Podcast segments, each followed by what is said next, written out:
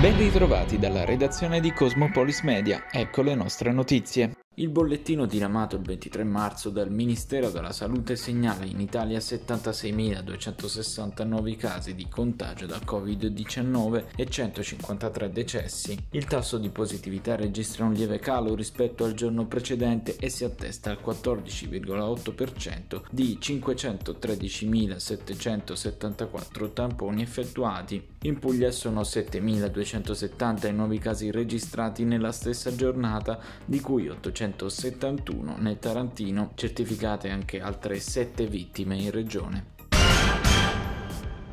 La notizia era già nell'aria da qualche giorno, ma adesso in realtà il Partito Democratico Pugliese è stato commissariato. Dirimente è stata la scelta di Michele Emiliano di proporre la candidatura di Santa Scommegna a sindaco di Barletta, sostenuta, secondo le parole del coordinatore della segreteria nazionale Marco Meloni, da un confuso coacervo di liste civiche che sembrano prescindere da qualsiasi discrimine tra centrosinistra e centrodestra e dunque privo di alcuna chiara connotazione progressista. Ignorata dunque la via dettata dall'ex ministro Francesco Boccia, ora responsabile enti locali del PD nazionale e nuovo commissario della segreteria regionale in seguito all'uscita di scena di Lacarra. Adesso si apre una crepa senza precedenti tra i vertici nazionali dei Dem e il presidente Emiliano.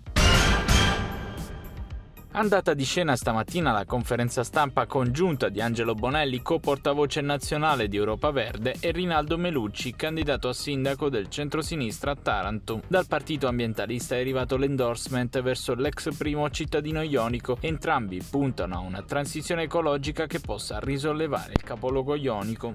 Sì, noi abbiamo preso una scelta difficile, ma riteniamo che questa sia la scelta di responsabilità e maturità. Cosa significa? Innanzitutto non riteniamo che il posizionamento politico dell'ambientalismo dei Verdi a Taranto debba essere in un'area che io definisco urlatrice, di mera testimonianza. La crisi sociale e economica che stiamo vivendo a Taranto ci impone delle scelte, è quella di portare il punto di vista verde dentro un'alleanza, per spostare il baricentro di questa alleanza verso posizioni verde, delle competenze, dei progetti anche europei. Pensiamo al bacino carbonifero della Ruhr, dove i Verdi tedeschi insieme alla CDU hanno fatto una grande opera di disinquinamento portando lavoro.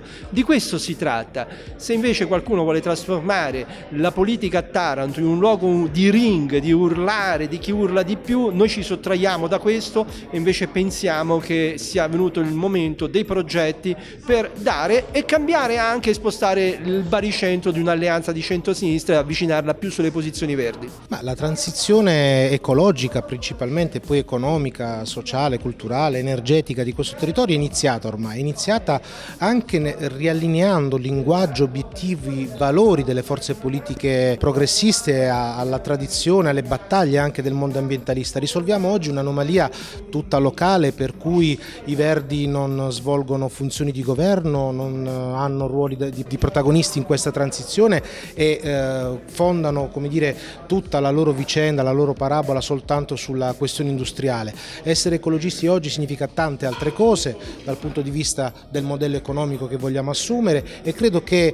stiamo, come dicevo, risolvendo questa anomalia. Per me oggi è una giornata importante, sono molto contento perché quei valori ci hanno in parte orientati in questi anni. Voi sapete le ordinanze, le battaglie sull'Ilva, ma sapete anche la scelta delle piste ciclabili, di alberare tante zone della città, insomma delle ipotesi di lavoro che sono proprie di questo mondo, quindi sono molto contento perché, ripeto, loro potranno svolgere sicuramente, se i cittadini vorranno premiarci, questo ruolo da protagonisti al pari di ciò che avviene ormai ovunque in Europa. La transizione è verde, è una transizione che non abbia dentro profili e valori e quelle esperienze probabilmente sarebbe più fragile, quindi al netto delle difficoltà che lungo un percorso politico ci possono essere all'interno di una coalizione composita, io sono molto contento che loro ci siano e ci siano convintamente.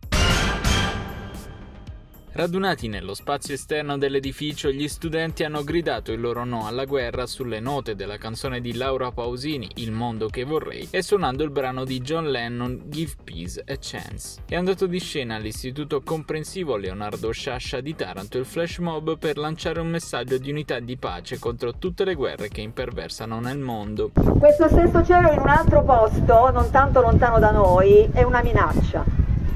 invece di essere un po' una cosa che guardiamo con fiducia, con gioia, diventa un luogo da cui arrivano minacce. Pensate quanto sarebbe brutto per noi se lo dovessimo vivere. Ringraziamo ogni momento che il lavoro dei nostri genitori, la fatica di tutti noi riesce a darci ancora la pace. Ho letto prima su un biglietto di quelli fatti dalle quinte sul cartellone: la pace non è non arrabbiarsi mai se poi dopo litighi con un compagno e lo spingi a terra. Il discorso è proprio questo. Noi oggi cerchiamo con i nostri colori di mandare un messaggio ai nostri amici lontani. Attenti, non c'è soltanto l'Ucraina dove ci sono guerre. Amori miei, ci sono 20 paesi, 20 guerre in questo momento, cioè non soltanto a Mariupol, a Kiev ci sono bombardamenti e dolore, ci sono anche in altri posti e noi dobbiamo inviare il nostro pensiero adesso, le nostre preghiere se siamo credenti, a tutti i nostri amici in difficoltà, ma soprattutto, ve lo dovete ricordare, dovete pensare adesso a quello che volete fare dopo. Il personale della Polizia di Stato ha notificato a 7 tifosi tarantini altrettanti provvedimenti di divieto di accesso alle manifestazioni sportive sull'intero territorio nazionale per un periodo variabile da 1 ai 2 anni. I fatti risalgono alle gare interne contro Foggia e Campobasso. I poliziotti infatti sono riusciti ad identificare i tifosi ritenuti responsabili di aver scavalcato la recinzione dello stadio Iacovone, eludendo i controlli e introducendo del materiale pirico non autorizzato, mettendo in pericolo l'incolumità degli spettatori. Nel frattempo il Covid continua a dilagare in casa Taranto. Altre 2 positività sono state riscontrate nella giornata di ieri e la gara contro il Catania sembra sempre più a rischio rinvio.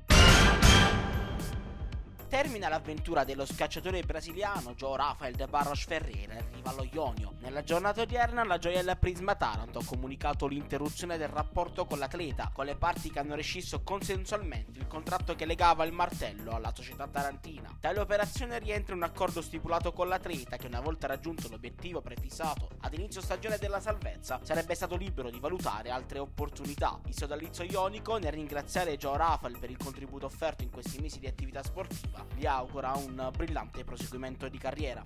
Questa era l'ultima notizia. Dalla redazione di Cosmopolis Media è tutto. Al prossimo notiziario.